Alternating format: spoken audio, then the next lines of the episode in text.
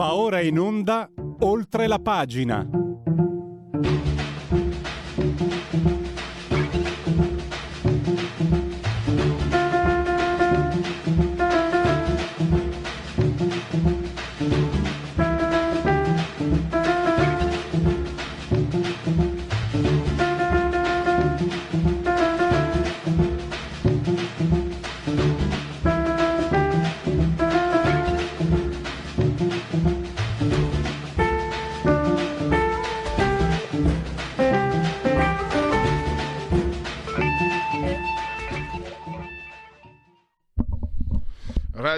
Libertà, oltre la pagina, Nozze d'argento, con Tex ne parliamo subito, poi vi anticipo, parleremo anche della eh, Nagorno-Karabakh con Mirko Moltè e poi chiuderemo con eh, il professor eh, Enzo Kermol, eh, studioso di comunicazione, che ci parla un po' della eh, della violenza giovanile, che non è che sia un'invenzione di, ultime, di questi ultimi giorni. Allora, 75 anni di Tex e, e, non, e, non, ci bastano ancora, anzi ne vogliamo ancora di più. Francesco Specchia ha dedicato un bel articolo dove si ipotizza anche un ruolo politico per Francesco eh, per uh, Tex Wheeler, no? il leader dei conservatori. Francesco Specchia del giornale, lo abbiamo al telefono lo saluto, sì, lo ringrazio. Ero al giornale. Ah, che sì. Mamma mia, cominciamo oggi. posso capire. No, no, oggi è una giornata così. a casa eh. si, è, si, è, fermato tre volte il computer, lasciamo perdere. Francesco, prima di darti la parola su Tex, su tutto quello che c'è da dire e non basterà mai il tempo, posso permettermi un piccolo aneddoto. Eh, nella sì. primavera del 2011 poco prima che ehm, ci lasciasse, intervistai eh, Sergio Bonelli. Sergio Bonelli, certo. Era a Radio Padania eh, quindi politica, politica, politica, muso duro, beretta fracada, come si dice alle mie parti. Certo. Io avevo qualche, avevo qualche, scrupolo e volevo fare il furbo, volevo dire, guardate, intervisto Sergio Bonelli perché anche una cosa vera, cioè esponente di, di, una, di un'azienda eh, milanese di grandissimo successo in Italia e nel mondo. Poi però non ce l'ho fatta. Io da piccolo non volevo diventare giornalista, io da piccolo volevo conoscere Guido Nolita. E ti dico una cosa, la, il successo pazzesco, le telefonate, era comparabile, è stato comparabile solo quando, a quando c'era Bossi o, o, dopo più tardi quando c'era Salvini, non so se mi spiego. E sì, poi sì, chiudo, sì. una signora gagliarda, io leggo text dal primo numero. Quando è nata la mia prima figlia l'ho messo il numero uno di text nella culla e quando è nato il mio nipote ho fatto la stessa ah. cosa. Quindi eh, text mette d'accordo tutti. Hai ragione, no, tra l'altro ricordiamo agli ascoltatori che Guido Nolitta era Sergio Bonelli sotto pseudonimo quando scriveva le sceneggiature, non voleva eh, prevalere sul nome del padre anche perché aveva paura di sbagliare, quindi eh, usò per molti anni lo pseudonimo di Guido Nolitta e inventò personaggi come Zagor, come Mr. No, insomma, che sono entrati nell'immaginario.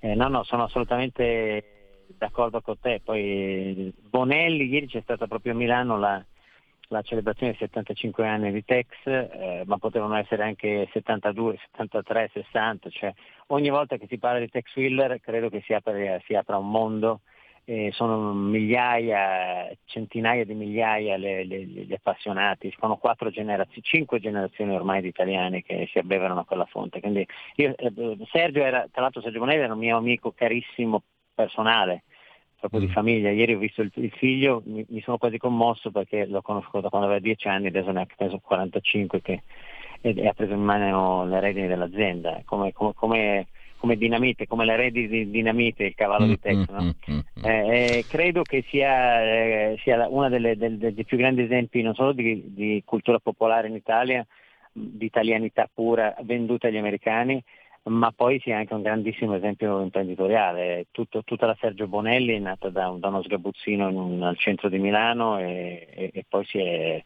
si è, espansa, è diventata la più grande azienda editoriale italiana di fumetti. Eh, quindi credo bisogna rendergli sempre omaggio. Mm.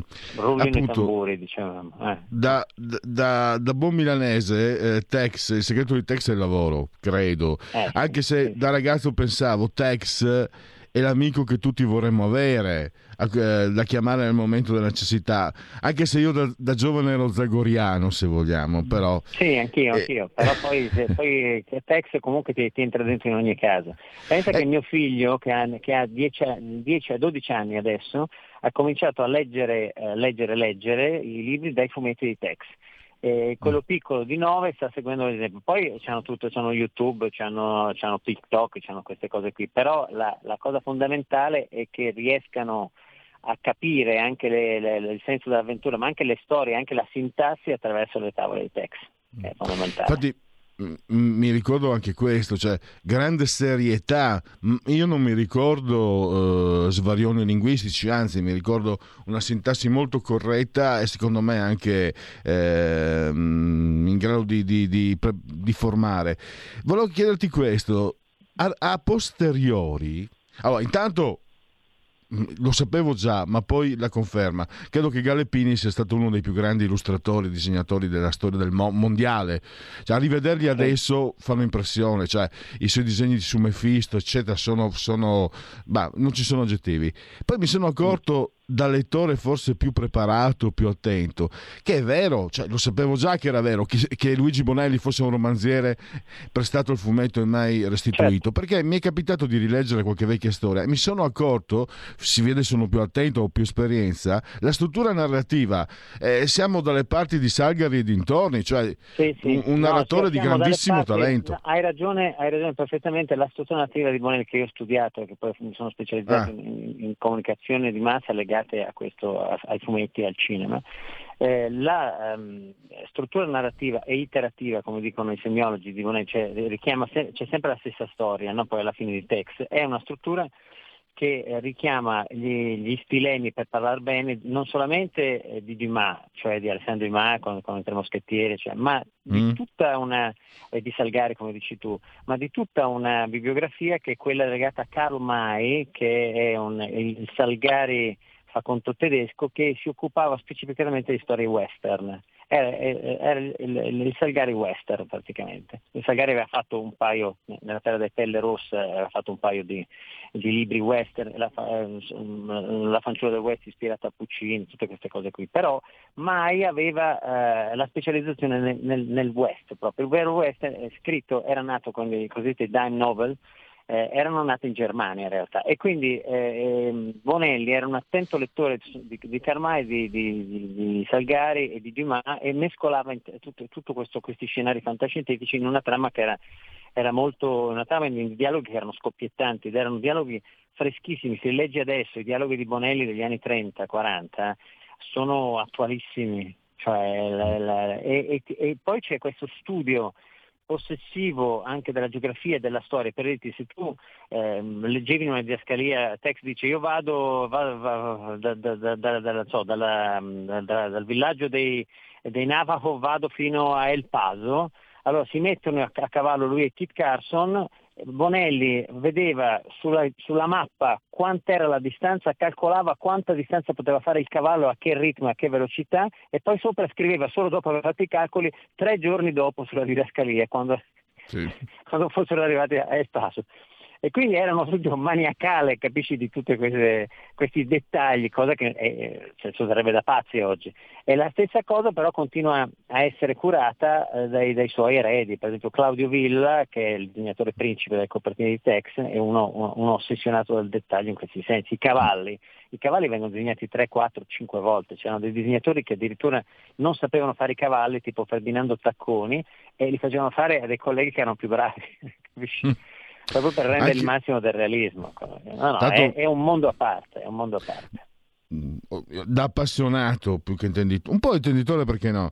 Devo dire che la Bonelli un merito è di aver saputo innalzare la qualità sia in termini narrativi che anche grafici, cioè i due personaggi di punta, Dylan Dog e Tex, hanno disegnatori pazzeschi, eh, non più solo eh, Gallepini, poi Ticci, è un po' così. Adesso sono impressionanti. Tu hai scritto, e mi ha colpito molto, il sogno segreto Tex è stato il sogno segreto di Bernardo Bertolucci. Io sono innamorato di tutti i film di Bernardo, Bertol- Bernardo Bertolucci, dalla Comare Secca in poi. E, certo. e, mi hai fatto nascere questa amarezza, questo rimpianto. Pensa se, se, se ci avesse messo mani Bernardo Bertolucci. L'ultimo Ranger. No, è vero, è vero. Bertolucci era un appassionato di Tex come molti insospettabili. Eh, e aveva, eh, dai tempi del Collegio Maria Luigia di, di Parma, eh, aveva come precettore Cesare Zavattini che era a sua volta un appassionato di Tex. e quindi questa cosa, e il padre Attilio era un appassionato di Tex, quindi questa è una cosa che è entrata in famiglia, ha passato proprio l'educazione sentimentale e scolastica di Bertolucci ed è arrivata fino al giorno in cui ebbe il coraggio di dire a Gianluigi Bonelli io sono una, un fan sfegatato di Tex Wheeler, eh, mi, mi faccio un autografo. E, e quindi questa è la, è la, la base poi anche dei, dei, suoi film. Bertolucci ha un respiro romanzesco nel, nella sua regia, molto, molto, cinema, molto dire, avventuroso. Ed è, ed è respiro di, lo stesso respiro di Gianluigi Bonelli. Quindi eh, ti dico sì, hai ragione, eh, ma non solo Bertolucci, ci sono molti altri poi alla fine che hanno attinto a quelle atmosfere lì, perché poi erano eh, atmosfere eh, che mescolavano John Ford eh, con, eh, con, Sergio Leone di fatto, anzi Sergio Leone si ispirò moltissimo alla figura eh, di Tex, come Tex eh, era ispirato chiaramente alla figura di, ehm, di Ringo Kid di Ombre Rosse di John Ford, no? di John Wayne. Mm-hmm. Quindi anche se poi la, il volto di Tex iniziale era, il volto, era chiaramente ispirato a Gary Cooper, poi, poi cambiò, si trasformò. Però insomma eh, c'è, c'è, sono delle cose, degli incroci, degli intrecci interessanti.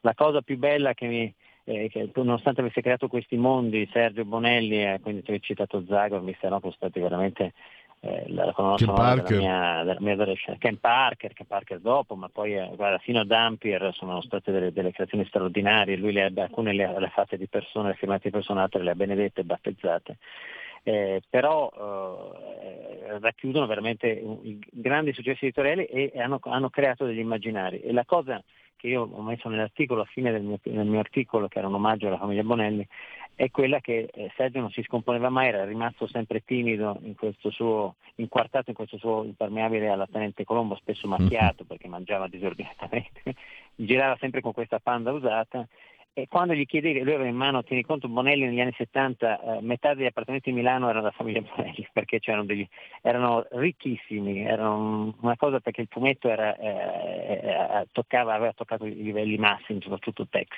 vendeva 2 milioni di copie, una roba pazzesca, e, e quando gli chiedevo, dicevo, ma come mai eh, non te la tiri? Dicendo così, scherzando. E lui mi rispondeva sempre, ma perché devo tirarmela? E io non ho mica inventato la penicillina, la penicillina o la Coca-Cola, io faccio i fumetti. E chiudeva Tanto... Tanto tu hai, fatto, hai, dato questa bellissima definizione, no? il Frank Capra italiano. Permettimi un altro aneddoto eh. velocissimo. Al liceo anni 70, un compagno di classe molto bravo in matematica, il papà aveva un chiosco di fumetti, andavo a fare eh, i compiti di matematica con lui e così chiacchierando eccetera mi diceva, vedi, eh, mi dice mio papà che i soldi li facciamo con questi, erano giornali porno, e con questo eh. Tex, una pila alta di Tex, alta così esatto. che andava via. Esatto, esatto, esatto. No, no, un'ultima, un'ultima, un'ultima, cosa, questo Tex conservatore eh, che, era, che era dalla parte del giusto, lo si capisce da cosa, che era proibito nelle sedi del PC, ma anche dai cattolici dell'Istituto Luce, dai, dai, dai, sì, sì, dei sì, bacchettoni orrendi ipercattolici che hanno impestato l'Italia fino a non tanti anni fa. Eh, Quindi, es- da tutti i bacchettoni, insomma. Odiavano Tex. Sì, sì, no, poi lì, sai, lì c'è stato il periodo del, del codice, contemporaneamente c'era il codice in America e che vietava tutte le scene che minimamente potevano portare del turbamento negli animi, eh, negli animi degli adolescenti sulla carta stampata. Quindi, eh, e, quel, e, quel, codice lì eh, eh praticamente, scusa un secondo, e quel codice lì era stato mutuato praticamente dalle ACLI e dai, dai cattolici e, del, e del, nelle sedi del partito, del partito, Comunista, nelle varie celle. Però la, la, cosa fondamentale è che alla fine Tex eh, rimane un uomo d'ordine e quindi è un conservatore con dei sani principi di padre e famiglia, non l'hai mai visto con una donna diversa, ha un unico figlio, è vedovo, tutte queste cose qui. E... Sto, sto un attimo parlando. Eh, scusate. Eh, Vediamo. Scusate, scusate un secondo. E, e quindi praticamente ha, ha fatto in modo che eh, questa idea del, del, Dio padre e famiglia, del, del, dell'essere conservatori, non tradizionalisti, conservatori, avere, avere solide basi culturali e valori, eh, fosse, fosse, il centro della, l'epicentro della, delle, delle, sue avventure. Mm, e, e, però nel contempo non si può dire mm, conservatore estremo perché quando eh, legge ordine è conservatore, ma quando per esempio spara o prende a pugni colonnelli arroganti dell'esercito che sono, hanno il paraocchi e quindi vanno contro gli indiani perché hanno per il gusto di, di far fuori pelle rossa, diventa strenuo difensore della causa etnica ed ecologica, oserei dire, eh, quindi è una sorta di... Eh, ehm, eh, di, di, di, di, ecologista ante litteram, no? certo. eh, qualcuno citava Roger Scruton, insomma, in maniera molto ardita. Eh, però ehm, c'è questa cosa, c'è questa doppia anima di Tex ed è quello che è riuscito a accontentare tu, tu, tutti, tutte le platee, quindi platee di destra, di sinistra e di centro. Anche se io credo che Sergio Manelli leggeva sei um, giornali al giorno, ma da molti discorsi che facevamo insieme non si sbilanciava mai perché diceva che nel periodo in cui l'Italia aveva toccato l'apice massimo del conflitto politico, negli anni 60-70 lui aggirava il mondo, quindi era in Amazzonia, eccetera, quindi non si era mai occupato di questo. Però dai discorsi che faceva era estremamente conservatore, io, mm. questo bisogna dirlo. Francesco... E, purtroppo so che hai poco tempo. Al volo, eh, però, quel, su, quel, quello, il successo. Perdonate tutto questo delirio. Ah. No, Francesco, scusami, eh, ci tenevo. Quella, quello, lo spin-off del Tex Wheeler, il Tex giovane, sì. mi sembra sì. che abbia molto successo e le storie sono eccellenti, disegnate, sì. disegnate strutturate alla grande, secondo me. E, Tex non finisce mai. Sì, hai ragione ed è un modo per perpetuare la tradizione, è stata una genialata inventarsi questa, questo, questo text giovane, eh, un'idea fantastica di Mauro Boselli che è rimasto l'anima, ehm, l'anima straordinaria del, di tutta la casa editrice, quindi era l'inventore di storie eh, a getto continuo ed, è, ed era proprio il pupillo tra gli sceneggiatori di Sergio Bonelli, un, un grande visionario. L'unico, cosa, cosa sanno, l'unico elemento che è distonico rispetto al grande successo di Tex, e qua ti chiudo ma è una, cosa, è una curiosità che mi, mi, mi raccontavano ieri, è che eh, la famiglia Bonelli è di, è, è, è, ha due rami, quella di, quella di, Sergio e quella di Giorgio, Giorgio che è un, imprenditore, un, che ha una serie di alberghi, eccetera. Eh, ma eh, se la, mh, tutti i diritti di tutti i personaggi della Bonelli sono stati ripresi da Sergio, quindi dalla, dalla, dal ratto della famiglia di Davide, cioè della, della casa editrice, Mm. Eh, i, i, diritti dei film, dei cartoni animati, del merchandising, del marketing di Tex sono dall'altro ramo. Ah. Ed è una cosa curiosissima, per cui eh, il paradosso è che il più grande personaggio eh, de, eh, italiano a fumetti dell'immaginario italiano eh, è, come dire, diviso anche dal, dal, punto di vista della gestione commerciale in due. È l'unico caso per cui eh, se facessero un film di Tex milionario in, in, negli Stati Uniti i diritti non andrebbero alla Bonelli. Ah, è, una cosa, è, una cosa, un po' strana. Sì. Questa è una, cosa, è una, cosa, che non sono mai riusciti a risolvere, mentre invece i diritti di Leandog sono stati ripresi, quelli di Zago ci sono già, Tex, eh, eh, Mr. No li, li, li, ha sempre avuti. Quindi è una cosa un po' complessa anche da quel punto di, dal punto di vista meramente industriale, però rimane sempre un grande sogno, dai.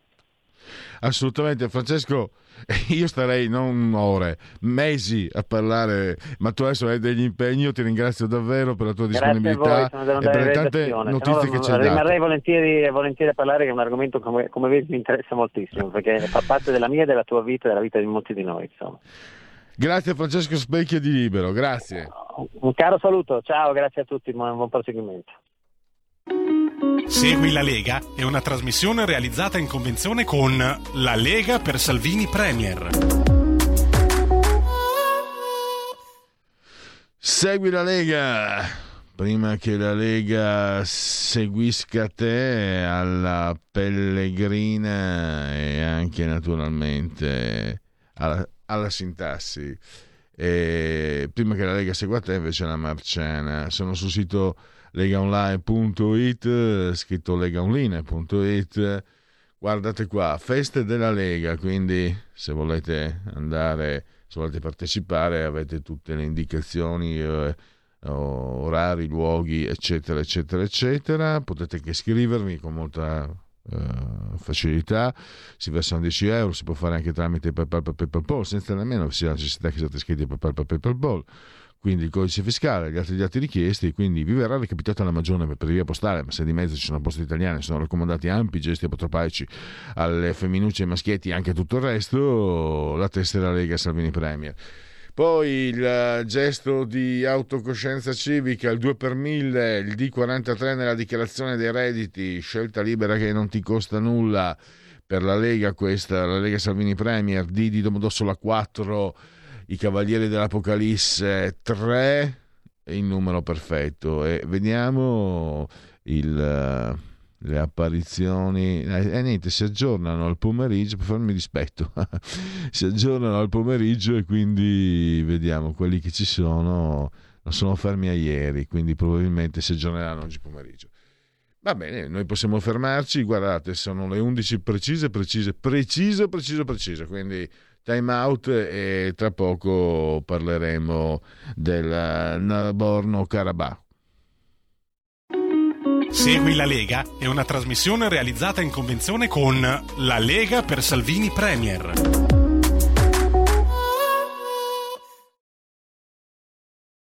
Un mondo oltre l'immaginazione. Un viaggio oltre ogni confine. Comincia l'avventura. Hai solo un'ora. Con Vincent. Movie Time. Ogni sabato dalle ore 16. La prossima volta che vai in vacanza, sia così gentile da farci sapere dove va. Se ti dicessi dove vado, non sarebbe una vacanza. Stai ascoltando Radio Libertà. La tua voce libera, senza filtri né censura. La tua radio.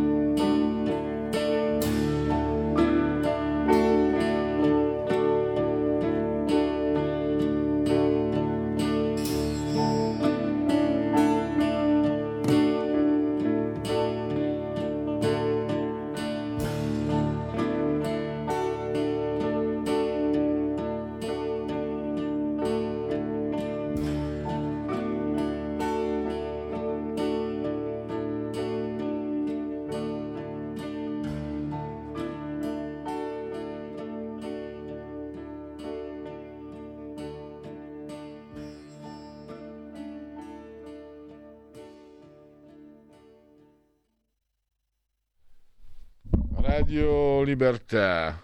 Eh, oltre la pagina, la proposta musicale è oggi Popol V, eh, dalla colonna sonora del film Nosferatu eh, di Werner Herzog, gran film, eh, con Bruno Ganz tra i protagonisti e eh, il grande Klaus Kinski. Adesso andiamo a parlare invece di quello che sta succedendo, di che, che è già accaduto nel Nagorno, prima devo aver detto Nagorno, Nagorno-Karabakh, eh, l'enclave armena che purtroppo sembra far parte questo, della storia di questo popolo, eh, soffre questi esodi, que, eh, c'è, c'è, stato anche il rischio fortissimo di, di veramente di pulizia etnica da parte degli azeri e ci sono in gioco anche equilibri a livello mondiale perché il Nagorno-Karabakh non è stato protetto dall'Armenia perché l'Armenia non, poi ce lo spiega il nostro, il nostro ospite i russi sono rimasti distanti per non dar fastidio alla Turchia eh, l'attuale presidente dell'Armenia strizza l'occhio agli americani eh, hanno fatto anche una esercitazione, esercito, non proprio l'esercito, comunque forze armate americane e, mm, ed esercito armeno in Armenia. E si parla, mi sembra l'abbia detto anche un esponente austriaco, di, di, far entrare l'Armenia nella Nato, mentre adesso fa parte di un'associazione, ehm, ho anche la sigla, poi ve la dico, eh, la CSTO, che è un'organizzazione di ex paesi, ex repubbliche sovietiche. Quindi quello che sta succedendo eh, in terra mh, mm, tra Armenia e Azerbaijan ha delle, delle ripercussioni a livello mondiale io ho introdotto, adesso per fortuna abbiamo eh, un esperto come Mirko Molteni, tutti i giorni lo leggiamo su Libero e anche potete, possiamo leggere su Analisi Difesa. Eh, bentornato mh, mm, ai nostri microfoni Mirko, grazie per essere qui con noi. Grazie a voi per, per l'invito e buona giornata a tutti. Allora, se, se andate cercate online analisi difesa, c'è proprio una ricostruzione anche storica molto molto completa e molto interessante. E, diciamo riepilogando quello che è accaduto a partire un po' dal, dal 91, no? del, del, scioglimento del, dell'Unione Sovietica, abbiamo avuto, da, mi sembra dal 92 al 94, eh, è scorso molto, molto sangue in quei territori adesso siamo tornati in una situazione di grande, come dire, eh, precarietà e, e, ci sono appunto i risvolti a livello mondiale. Insomma, io eh, ho cercato un po' di fare un quadro generale. Eh, Mirko, cosa sta succedendo e cosa potrà succedere soprattutto da quelle parti?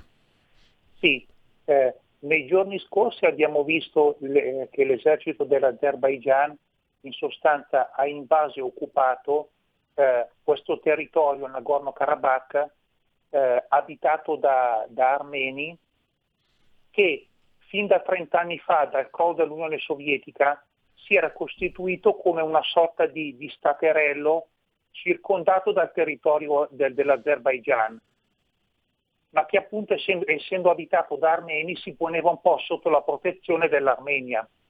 Ora, alle origini di, di, di questa crisi sta appunto il processo di eh, scioglimento dell'Unione Sovietica che ha fatto sì che eh, emergessero questi contrasti etnici. Prima del 91 Armenia ed Azerbaigian erano due repubbliche sovietiche comprese all'interno dell'URSS eh, dopodiché eh, di, di sciolta l'Unione Sovietica, ma in realtà già negli ultimi anni dell'Unione Sovietica, quando già nell'88-89 si percepiva comunque il, il crollo del, del, potere di Mosca, erano iniziati già gli scontri etnici tra armeni e azeri. Questo perché in sostanza il territorio del Nagorno-Karabakh era stato assegnato fin dall'epoca di Stalin alla Repubblica Sovietica dell'Azerbaigian anziché eh, all'Armenia, eh, come appunto gli armeni rivendicavano essendo abitato da armeni.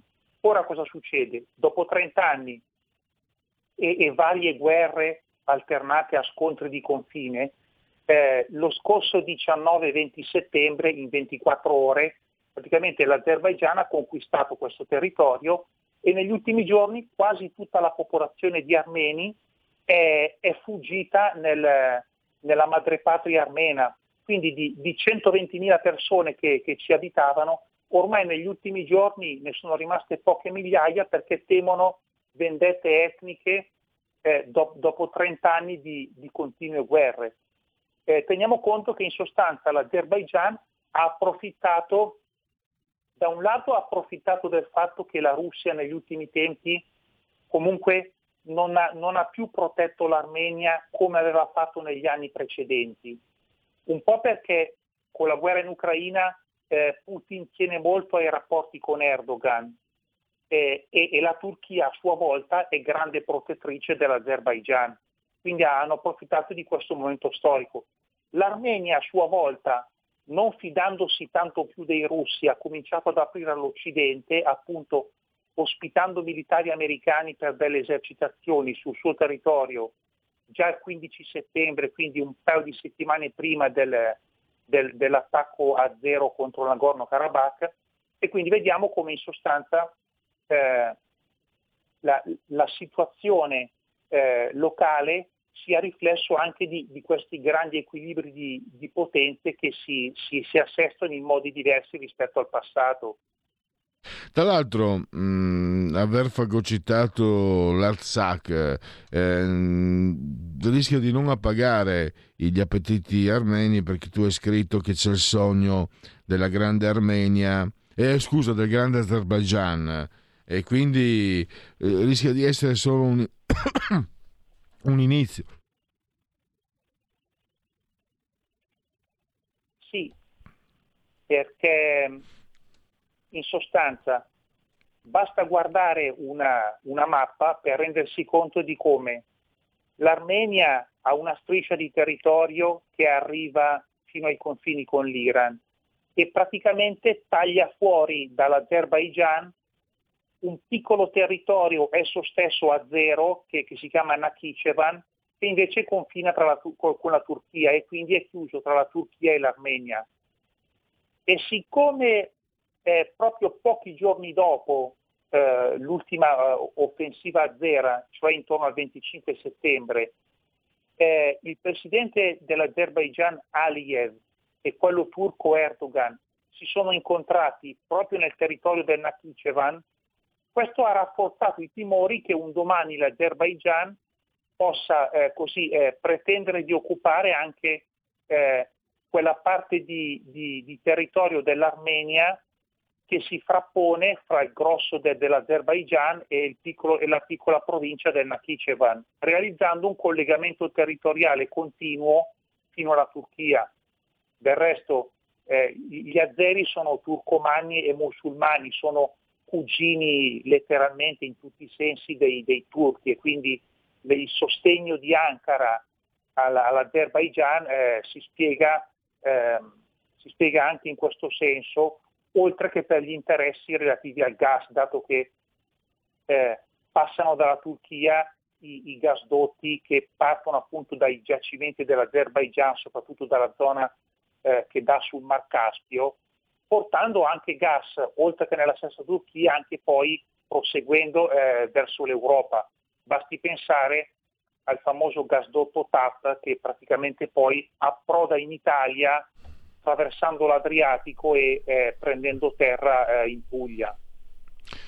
Infatti Mirko, non a caso, nonostante insomma, il rapporto tra Italia e mm, Armenia e Nagorno-Karabakh com'è? Perché comunque ho letto che eh, qualche arma l'ha fornita all'Azerbaigian però l'Italia, proprio anche per la questione del gas, quindi eh, l'Italia deve camminare sulle uova, mi sembra, nel rapporto eh, con queste due realtà. Sì, perché effettivamente eh, in Italia esiste eh, grande simpatia per la causa armena, eh, anche partendo eh, dalla memoria purtroppo de- del drammatico genocidio del 1915, il primo genocidio del XX secolo di cui furono vittima proprio gli armeni, eh, sterminati in gran parte dai, dai, dai turchi ottomani. E, e, poi anche perché esiste in Italia un, una folta comunità di, di migliaia di, di, di, cittadini anche italiani di origine armena appunto giunti nel nostro paese eh, fin da un secolo fa anche sull'onda del, dell'esodo dal, da, dalle, per sfuggire alle persecuzioni turche.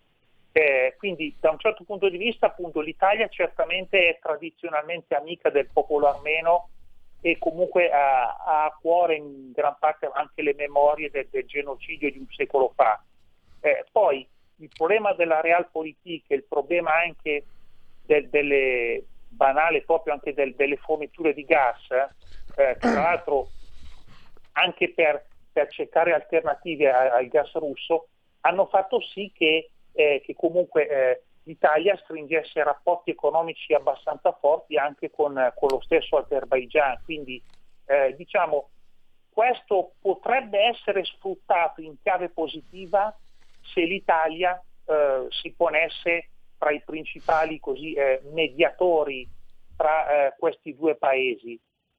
Per ora sappiamo che a livello di mediazione internazionale, per far sì che comunque le, le tensioni che rimangono tra Armenia e Azerbaigian non sfocino in un'ulteriore guerra, sappiamo che l'Unione Europea vuole appunto mediare tra questi due paesi nel corso de- del vertice europeo che si terrà a Granada in Spagna fra domani e dopodomani.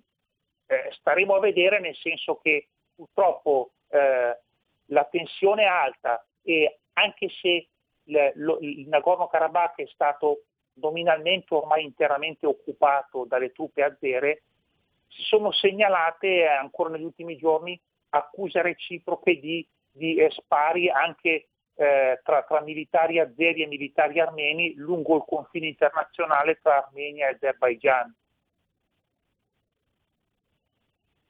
Scusa Mirko, volevo chiederti, eh, dicevo all'inizio, no? la, questo prospe- questa prospettiva di un'Armenia che entri a far parte della Nato rischia di essere esplosiva. Eh, purtroppo lì andremo ad aprire uno scenario molto complicato perché eh, allora, anzitutto esiste già per quanto riguarda la Nato il problema della Georgia che, che è, confina essa stessa con, con l'Armenia e, e anche con, con, la stessa Russia, quindi già un'adesione della Georgia alla Nato rischia effettivamente di far sentire così eh, i russi ancora più accerchiati. Eh, nel caso dell'Armenia eh, idem sconvolgerebbe eh, le sue alleanze internazionali. Sappiamo che al momento ancora l'Armenia è membro della CSTO, che è una specie di alleanza di sicurezza che lega la Russia ad alcuni stati ex sovietici. Eh, in più ci sarebbe il, il discorso di eh, un'ipotetica adesione dell'Armenia alla Nato, che è la, la, la, stessa alleanza a cui fa capo anche la Turchia. Si aggiungerebbe al paradosso di una Turchia che chiaramente simpatizza più per l'Azerbaigian, che però è fuori della Nato, mentre invece l'Armenia eh, con cui invece esistono frizioni storiche, si ritroverebbe nella stessa alleanza, cioè la Nato, di cui fa parte la Turchia. Cioè, eh, risulterebbero anche contraddizioni di, di questo tipo. Eh, sicuramente il discorso di un'Armenia della Nato a mio parere è ancora molto prematuro e comunque a Bruxelles credo che ci sia molta cautela, così come c'è anche per quanto riguarda la Georgia, anche perché voglio dire c'è ancora così in pieno svolgimento il conflitto in Ucraina, di cui tra l'altro il timore di un'Ucraina nella Nato è stata comunque una, uno degli, del, degli, elementi scatenanti, quindi no, non penso che per il momento, almeno per alcuni anni, a Bruxelles vogliano alimentare la tensione eh, in tal senso. Ecco. Al di là di qualche dichiarazione così magari fatta però pensando a un futuro nell'arco dei prossimi anni. Mir- Mirko, prima di lasciarti i tuoi impegni, ne approfitto proprio, tu segui praticamente quotidianamente su Libero gli sviluppi del conflitto in Ucraina. Eh, cosa, che, che, aggiornamento possiamo fare? Perché qua si tirano tutti per la giacchetta. Vince l'Ucraina? No, vince Putin. E ci sono quelli che simpatizzano per l'Ucraina e invece quelli che inneggiano Putin e quindi magari quando ne parlano cercano di proporre la, la versione più favorevole alle loro simpatie e tu invece sei uno storico e quindi le tue osservazioni sono quelle eh, delle quali mi fido di più sinceramente. Come stanno le cose? Come stanno andando? C'è la possibilità perché poi alla fine ci siamo dimenticati un po' tutti che l'idea, la speranza sarebbe quella di vederla finita una volta per tutte visto che eh, ci, sono, ci, sono, vite umane innocenti che, che, ci rimettono. Io penso anche ai soldati allora, russi mandati, eh, mandati sì. così, cioè allo sbaraglio. Penso a tutti, anche ai soldati ucraini, non solo ai civili. Certo. Prego.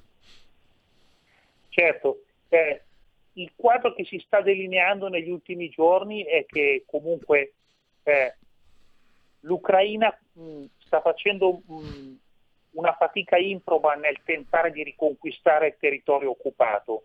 Finora da giugno fino a oggi, praticamente dall'inizio della controffensiva di giugno, ha recuperato qualcosa come lo 0,4% del, del territorio attualmente in mano ai russi.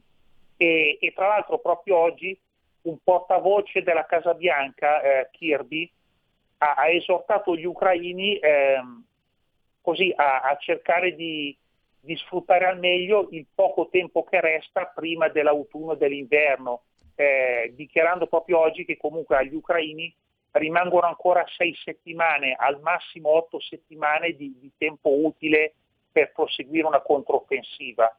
In più eh, la Nato ha, ha lanciato di nuovo l'allarme sul fatto che si stanno esaurendo gli arsenali di munizioni occidentali per cui se le industrie non riprendono a costruirne diciamo, a, a tamburo battente, eh, l'Ucraina rischia di ritrovarsi a corto di, di, di munizioni di, di, provenienza estera. Quindi col tempo, col tempo, credo che comunque Kiev dovrà mh, comunque addivenire a un qualche tipo di accordo o, almeno tentare un, una trattativa con, eh, con i russi partendo dal presupposto che materialmente non può recuperare tutto il territorio. Ecco. Grazie, allora siamo arrivati alla conclusione. Io ringrazio Mirko Molteni e, e a risentirci a presto per ulteriori aggiornamenti. Grazie ancora. Grazie. Adesso andiamo, gli ultimi minuti li spendiamo per Ah, beh, questo guarda qua, c'è un sondaggio SVG. Cosa volete di più? Aspetta, non mettere in condivisione che devo chiudere perché qua è successo qualcosa che non doveva accadere. È mia imperizia stavolta. Mia, solo mia. Eccoci qua. SVG eh, Fratelli d'Italia 29,1 più 0,4 alla faccia di quelli che dicono no perché se leggi Repubblica e il Fatto Quotidiano sembra che ormai eh, Fratelli d'Italia eh, li, li, votino delle, delle, delle catacombe, un'enclave, invece poi diminuisce, scende eh, dello 0,3 il Partito Democratico, 19,5, diminuisce i 5 Stelle, meno 0,2 sono a 16,7, perde anche la Lega, meno 0,3 a 9,8, comunque Forza Italia eh, sempre uguale, 6, 6,5. Quindi occhio e croce, viene da dire che il più 0,4 del, di Fratelli d'Italia sia stato assorbito, eh, lo abbia assorbito sia dalla Lega che un po' da, da, da 5 Stelle PD. Grosso, questo però è una valutazione molto spanometrica. Poi abbiamo un altro, questo è un sondaggio. Eh, Tecne, committente agenzia Dire, Fratelli d'Italia 28,5, PD 19,3, 5 Stelle 16,6, Forza Italia 10,1, Lega 9. Il leaders, il borsino dei leaders, Meloni 44, Tajani 32, Conte 31,2, Schlein 30, Salvini 29,5, Lupi 25,8, eh, Bonelli, Bonino 25,4, Calenda 19,6, Bonelli non la casa editrice, 16,4, Fratoianni 16, Renzi 14. Fiducia eh, in Giorgia Meloni 47,4 e 47,4, anche anche la settimana scorsa erano pari.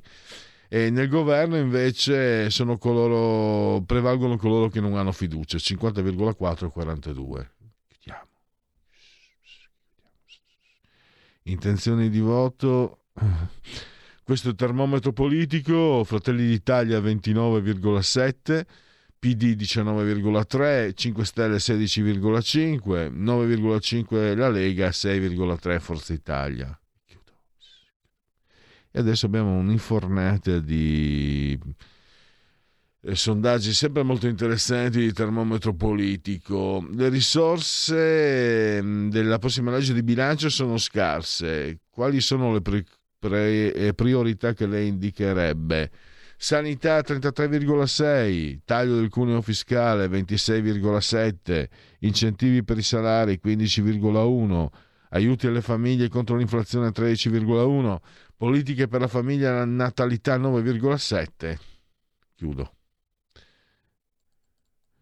La fiducia in uh, Giorgia Meloni 41,6, molto abbastanza, invece prevalgono i contrari che 56, eh, scusate, 58,1.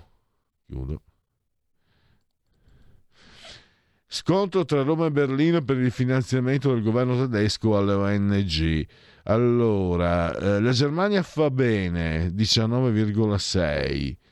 I migranti che arrivano... Ah sì, questo qua anche però, eh, questa spiegazione, perché è un dovere giuridico. Il dovere giuridico è salvarli, non portarli in Italia. Eh, se tu trovi qualche, se tu hai un incidente e c'è l'omissione di soccorso, ma se tu ti fermi, chiami l'autobulanza, magari un po' te ne intendi, e vabbè, sono, sono cose che sapete, è inutile che ve le ripeta, però eh, non è che se, che se io ho un incidente e la persona rimane ferita una persona e non me lo porto in casa, sono contro la legge. Ho l'obbligo di aiutarlo, poi... Eh, questo, insomma, bisogna che, che le persone un po' si rendano conto. I migranti che arrivano con l'ONG sono una piccola percentuale, strumentalizzazione politica per il 20,7%. Eh, con questi sostegni all'ONG c'è un effetto di moltiplicatore 16,9%. Le, eh, le, ONG dovrebbero portare i migranti salvati nei paesi in cui vengono finanziate. Questa è la, l'opinione prevalente, preponderante, 40,9. Dai, vediamo se riesco a fare prima del 31. I, migranti dovrebbero pagare una cauzione di 4.398 euro se vorranno evitare di finire nel centro di permanenza. Allora, è giusta per il 30,6 eh, delle persone, mentre è sbagliata per il 58, eh, sì, c- no scusate, 43, eh, 50, 60, per il 61,3 è sbagliata questa misura. E infine aspettative del governo, sul governo Meloni. A un anno, come giudica il governo? Migliore delle attese 9,9, esattamente come nelle attese 33,2, peggiore rispetto alle attese 55,2. E con questo andiamo al time out e parleremo di violenza giovanile col professor Kermol tra 6 minuti, 5 minuti. Stai ascoltando Radio Libertà. La tua voce libera, senza filtri né censura. La tua radio.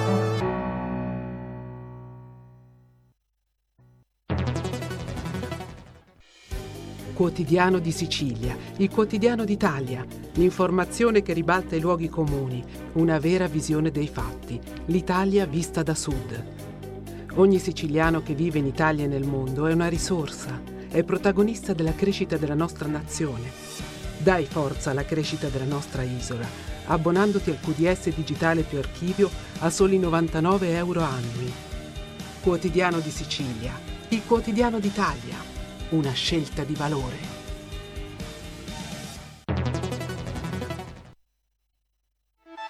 Stai ascoltando Radio Libertà, la tua voce libera senza filtri né censure, la tua radio.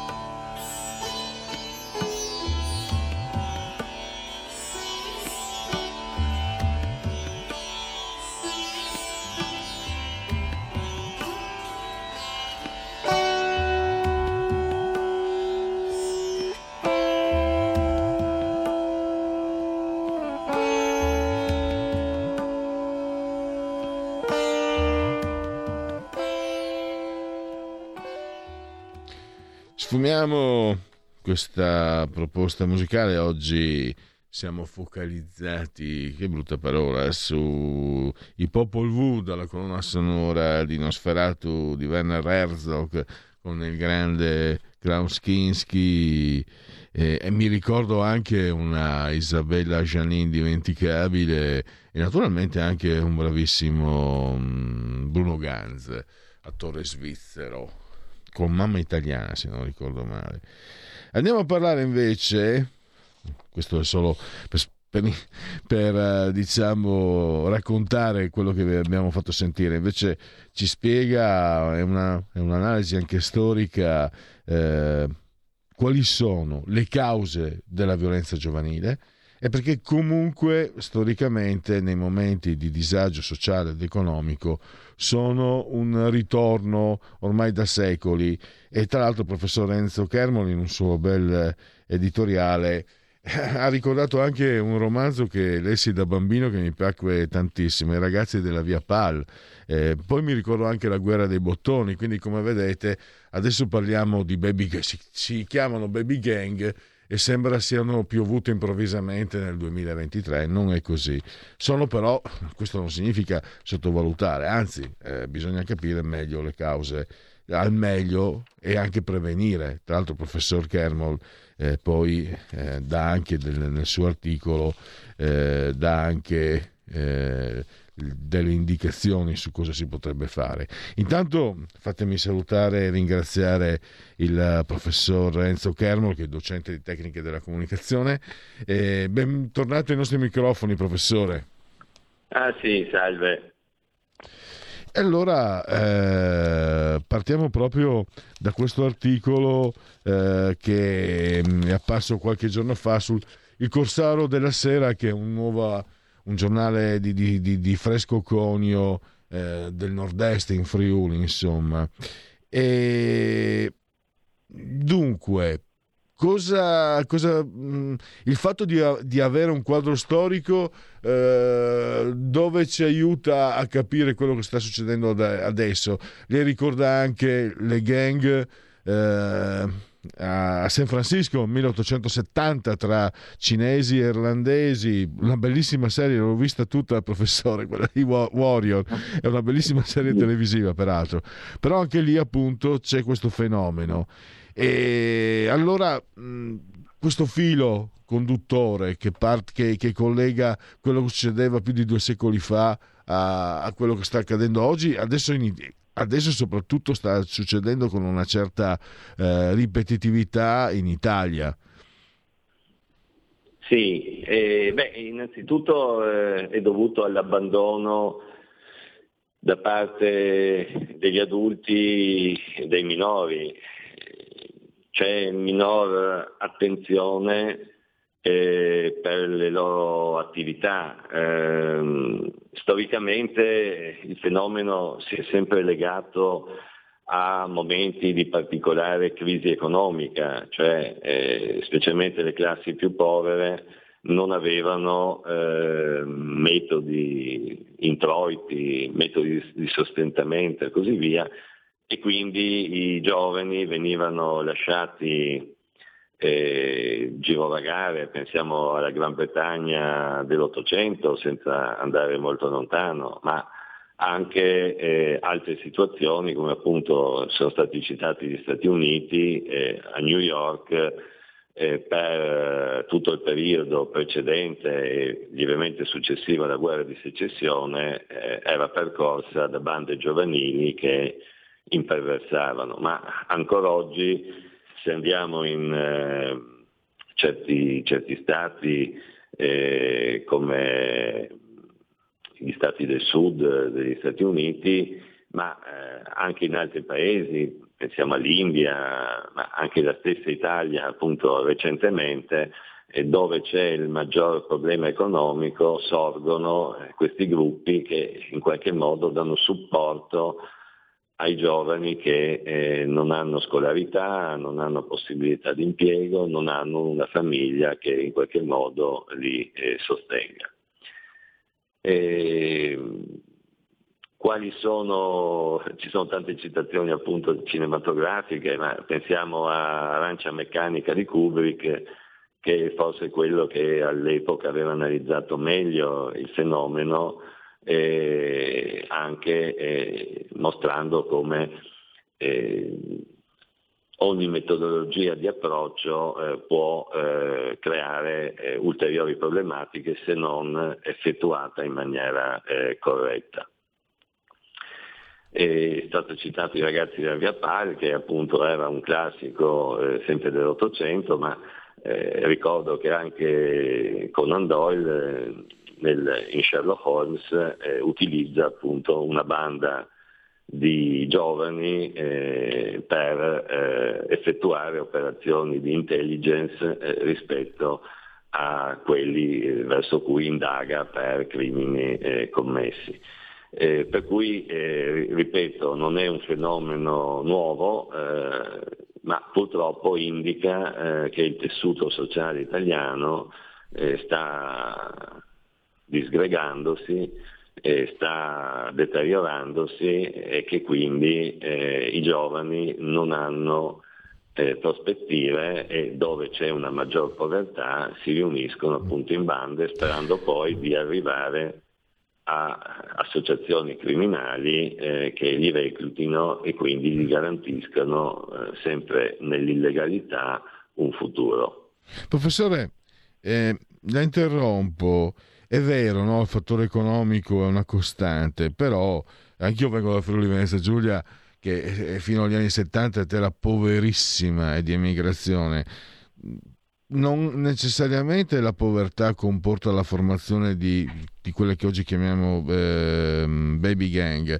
Infatti lei parla anche di trascuratezza sociale, delle mancanze anche del ruolo della, della scuola e lei indica no, in questo articolo molto completo, eh, procuratevelo, andate anche sul, sul, profilo del professore Facebook, eh, per esempio l'immigrazione incontrollata è una causa, poi eh, la cultura disgregante, no? quella che eh, insegna mh, mm, eh, diciamo la, la, cultura fluida, ecco, per, eh, lei indica anche quello, la scuola che, professore, lei è anche un docente, vedere eh, allievi, ma non neanche, a parte che anche se fossero bambini, ma allievi di 15-16 anni, 17 anni che sparano in faccia all'insegnante e poi prendono 9 in condotta, e lì qualche, qualcuno dovrebbe farsi delle domande. E, ehm, quindi mm, ci sono, ci sono eh, di altri fattori, cioè, c'è il fattore economico sicuramente importante, però dic- diciamo che ce ne sono anche altri di fattori che, che devono essere presi in considerazione. Beh, certo, beh, basta guardare cosa succede in Francia, nelle periferie in, che sono in mano agli immigrati nordafricani eh, per capire che eh, il degrado non è solo economico ma anche eh, di struttura sociale e di relazione. Eh, e quindi eh, questa immigrazione incontrollata eh, porta a questi veri e propri stati nello Stato, eh, gestiti anche con leggi proprie e con regole che vanno contro quelle che sono condivise dalla maggioranza della popolazione. L'altro fenomeno importante da sottolineare è la scuola. la scuola nel, privata e la scuola diciamo, che ha una funzione ben efficace è quella che eh, trattiene l'intera giornata i ragazzi con una serie di attività alternative oltre allo studio, cioè lo sport, attività culturali, eh, di ricreazione, eh, indica anche degli altri interessi da approfondire e così via. Eh, in Italia chiaramente questo tipo di scuola è appannaggio esclusivo di, delle paritarie private e la scuola pubblica invece è in uno stato di totale eh, abbandono e di Tanto... conseguenza eh, quelli sì. che la frequentano, terminate le ore di, di studio e di lezione, eh, chiaramente tendono a raggrupparsi perché c'è l'altro grande problema, quello della famiglia italiana che attualmente non è più, eh, come si diceva prima, nel Friuli di tanti anni or sono c'erano queste forti famiglie ben radicate che anche in momenti di ristrettezza economica eh, riuscivano a dare un senso di coesione eh, attraverso le varietà eh, degli appartenenti alla famiglia stessa. Per cui questi sono un po' eh, altri eh, problemi che eh, portano alla creazione del gruppo giovanile con tendenze così, diciamo, crimino- criminogene. Tanto mm, lei, riprendo ancora, mm, eh, quando parla della cultura disgregante, la cultura fluida, lei spiega con sintesi ma con molta efficacia quello che accade. Perché alla fine eh, questa cultura disgregante lascia un'unica via di, di, uscita ai giovani, cioè migliorare l'autostima attraverso la prevaricazione sugli altri, cioè sulla violenza allo stato puro come unico linguaggio, nel momento in cui abbiamo questa cultura woke che non ti lascia più, perché di fatto la woke culture non ti lascia linguaggi, no? non puoi dire nulla, non puoi, non puoi pensare nulla e alla fine davvero magari anche non solo magari nei più indifesi ma in genere ti resta solo la violenza. E anche questo è proprio mi, mi ha colpito come abbia spiegato con estrema chiarezza perché secondo me ha messo proprio a fuoco uno perché si parla quelli come me, qui siamo anche di parte come radio, chiaramente siamo contrari, non condividiamo. E magari parliamo anche basandoci su quelli che sono i nostri giudizi sempre sbagliato farlo tra l'altro. Lei invece ha spiegato, la cultura woke non lascia linguaggio, lascia solo la violenza, come la, la prevaricazione dell'altro come autorealizzazione e questo è un danno enorme. Certo, eh, eh, questo tipo di, di, cultura che diciamo, è prevalente nei media o in certe parti politiche soprattutto, eh, comporta una, un modello unico eh, che chiaramente non, non, è quello condiviso e non è quello a cui aspira la maggioranza eh, dei giovani. Eh, e quindi per eh, in qualche modo eh, distaccarsene, eh, l'unico modo è, è, quello di esprimersi in qualche modo come dissenso ma questo non è permesso eh, e quindi ne nasce eh, questo aggregato eh, come si chiama, di opposizione a un pensiero unico e questo tipo di aggregato ha come unico modo di espressione quello di esercitare violenza, è una sorta di bullismo eh, al quadrato eh, così come il bullo a scuola o sul lavoro con altre forme di mobbing e così via, eh, riesce a eh, interrompere diciamo, quella che dovrebbe essere la procedura di pensiero eh, in maniera dannosa non solo per chi è la vittima, ma anche per se stesso, perché chiaramente diventano soggetti a lungo emarginati oltre che emarginati anche che provocano eh, danni eh, sulla loro autostima e sulla capacità poi di interagire in seguito con gli altri. E un'ultima cosa, professore, comunque un vecchio detto, i nodi alla fine vengono al pettine, perché sono rimasto mh, sorpreso. Dunque, quando ero ragazzo eh, le strutture, le palestre per le scuole non esistevano, dai.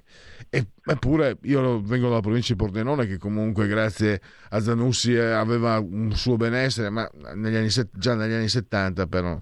E vabbè, eh, aspettiamo. E c'era la leggenda della Germania, quella federale, non quella democratica che aveva una, una piscina, una palestra per ogni quartiere, le città della Germania. L'Italia poi, anni 80 e 90 e anche i primi 2000, ha conosciuto un periodo di forte ricchezza. Eppure, quando parlo di questo, mi accorgo che i ragazzi di oggi eh, hanno, eh, devono affrontare le stesse problematiche, cioè non sono state fatte palestre, non, fa- non è stato la scuola italiana a livello strutturale non ha fatto nulla e poi magari si potrebbe anche parlare degli insegnanti e potremmo parlare del, del ruolo degli insegnanti che è stato completamente abbandonato, che, che, è stato relegato ai margini, marginalizzato, di tante altre cose. Ma anche lì, nel momento in cui i soldi ci sono, ma tu non fai strutture, poi il deterioramento del tessuto sociale diventa quasi una conseguenza automatica.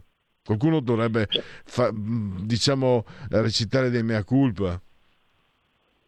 Eh, certo, eh, il problema è che non è mai stata vista eh, nel settore pubblico la scuola come centro motore della vita del, del giovane, eh, cosa che invece in altri paesi è stata recepita eh, se la scuola diventa il luogo, al di là dell'orario di lezione, eccetera, che propone appunto palestre, piscine, eh, tutti gli sport, eh, chiama, anche attività di conferenze, di, di attività di scrittura, di, di ogni genere, ma anche cose banali come può essere, non so, penso al classico club degli scacchi oppure a attività di collezionismo, ma anche attività di ippica, cioè voglio dire,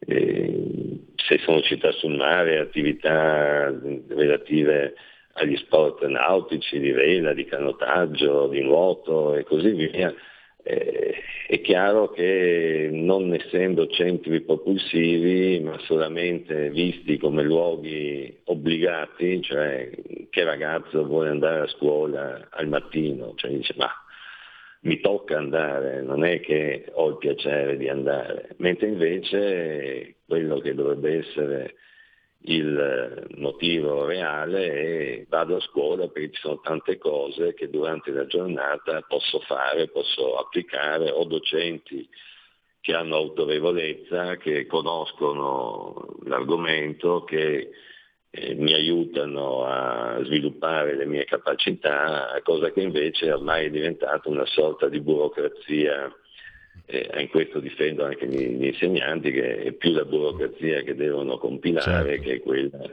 di seguire Un'ultima... Stiamo parlando di scuola, un'ultima cosa perché eh, non è che i pesi stiano tutti da una sola parte.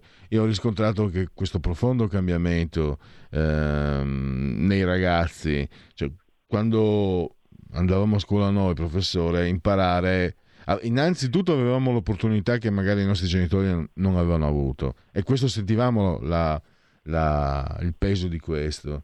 E magari prendevamo in giro i secchioni però sapevamo che studiare i libri magari come me eravamo anche un po' così pigri per carità però la conoscenza era eh, considerata come eh, un modello virtuoso addirittura prestigioso io ho visto a partire già dagli anni 90 che i giovani alla fine dicono sì sì ma cosa me ne faccio dello studio, cosa ci guadagno, quanti soldi mi metto in tasca studiando. Anche questo mi sembra che abbia abbastanza, non in tutti, non voglio generalizzare, però una corrente di pensiero che quando andavo a scuola io sarebbe stata marginalizzata, cioè non dire stupidaggini, per non dire altre parole, se qualcuno avesse detto una cosa del genere. Invece ho riscontrato già anni, dagli anni 90 che questo pensiero aveva più condivisione. Beh, certo, anche perché eh, riuscire a terminare un ciclo di studi eh, in maniera, chiamiamola ottimale, e quindi riuscire ad applicare all'interno del contesto lavorativo quanto si è appreso è sempre più difficile, perché e penso ad esempio a tutti i tirocini che devono fare terminate le lauree, molte professioni per entrare negli ordini professionali e poi eh, ulteriori anni di eh, così praticantato e così via eh, comportano che il giovane eh, prima dei 30 e passa anni difficilmente guadagnerà una cifra che gli permetta di eh, sopravvivere, non dico di vivere bene, di sopravvivere. E quindi anche di fronte a questa difficoltà eh, di attesa molto lunga, eh, chiaramente c'è eh, l'allontanamento dal, dal, dallo studio e così via, perché se un ragazzo dice ma devo studiare per 30 anni e poi eh, non ottengo nulla di concreto, mentre qui c'è la banda che mi dice andiamo a fare un furto e, e guadagniamo subito, eh, chiaramente non c'è prospettiva, ma eh, ricordiamo che eh, nei minori non c'è neanche l'esperienza e quindi non c'è la percezione che possono capitare anche delle cose negative eh, facendo eh, delle attività non corrette eh, rispetto agli altri. Siamo arrivati al termine, ringrazio il professor Enzo Kermol, grazie davvero e risentirci presto. Va bene, grazie ancora. La verità è che sono cattivo, ma questo cambierà. Io cambierò. È l'ultima volta che faccio cose come questa. Metto la testa a posto, vado avanti, rigo dritto, scelgo la vita. Già adesso non vedo l'ora. Diventerò esattamente come voi. Il lavoro, la famiglia, il maxi televisore del cazzo, la lavatrice, la macchina, il CD e l'apriscatole elettrico. Buona salute, colesterolo basso, polizza vita, mutuo, prima casa, moda casual, valigie, salotto di tre pezzi, fai da te, telequiz, schifezze nella pancia, figli, a spasso nel parco, orario d'ufficio, bravo a golf, l'auto lavata, tanti maglioni, Natale in famiglia, pensione privata, esenzione fiscale, tirando avanti, lontano dai guai, in attesa del giorno in cui morirai. Genetriaci, ricorrenze e commemorazioni del decimoquarto giorno di Vendemea, un mese del calendario repubblicano per tutti, o mercoledì miarqui, 4 di ottobre, San Francesco, eh, anno domini 2023 o 2023, che dir si voglia. A ah, Jean-François Millet, uno dei miei pittori preferiti, l'Angelus. E poi Buster Keaton, fantastico. Un commediante fa cose divertenti, un buon commediante fa divertenti le cose. Charleston Weston, eh, e poi una nomination, un Oscar.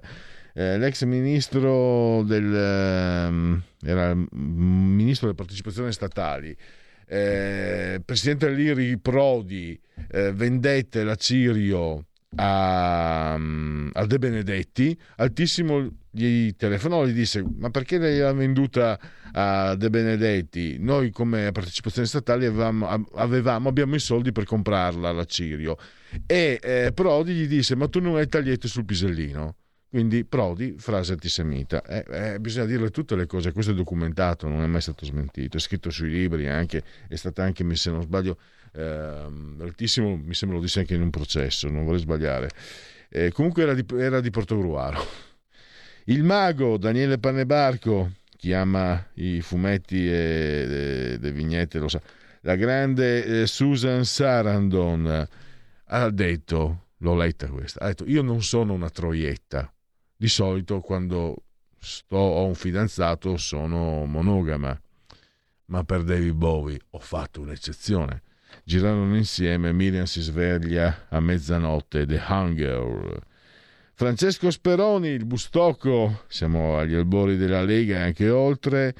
Tana Zulueta ce la facevano passare come la giornalista veniva dalla, eh, dall'Economist, quindi lei, lei, attaccava sempre Cossiga. Eccola, ecco il vero giornalismo con la schiena dritta, poi è diventata europarlamentare del PD o dei DS o come si chiamavano. Ho detto tutto. E poi avanzi, l'Italia dovrebbe esservi grata. Antonello Fassari, Jorge Valdano, grande calciatore argentino. Christopher Waltz, grande attore, due nomination e un Oscar. Francesco Damiani, campione del mondo dei pesi massimi. Ugo Di Ghero, avanzi. E Steve Imparato, il critico cinematografico del Washington Post, i Broncovic. Antonio De Poli, un parlamentare dell'UDC che pensate fece svuotare praticamente una, un reparto perché doveva essere ricoverato lui. Pensate che bei politici che si troviamo in Italia. Sta tra l'altro mi sembra sia anche alleato col centrodestra. Vabbè, tocca digerire di tutto. Antonio De Poli, Veneto, puro sangue. puro sangue veneto. E mi fermo lì perché non voglio dire altro. Tenetevi il miliardo, disse il calciatore Cristiano Lucarelli, e poi però se andò a giocare in Russia in cambio dei, dei soldi, dei, dei, dei, soldoni, dei petrol, petrolieri, dei magnati eh, russi. Abbiamo concluso, grazie a Federico Borsari, assiso sul trono di comando di energia tecnica e grazie a tutti voi per aver scelto anche oggi Radio Libertà. Miau. Avete ascoltato oltre la pagina.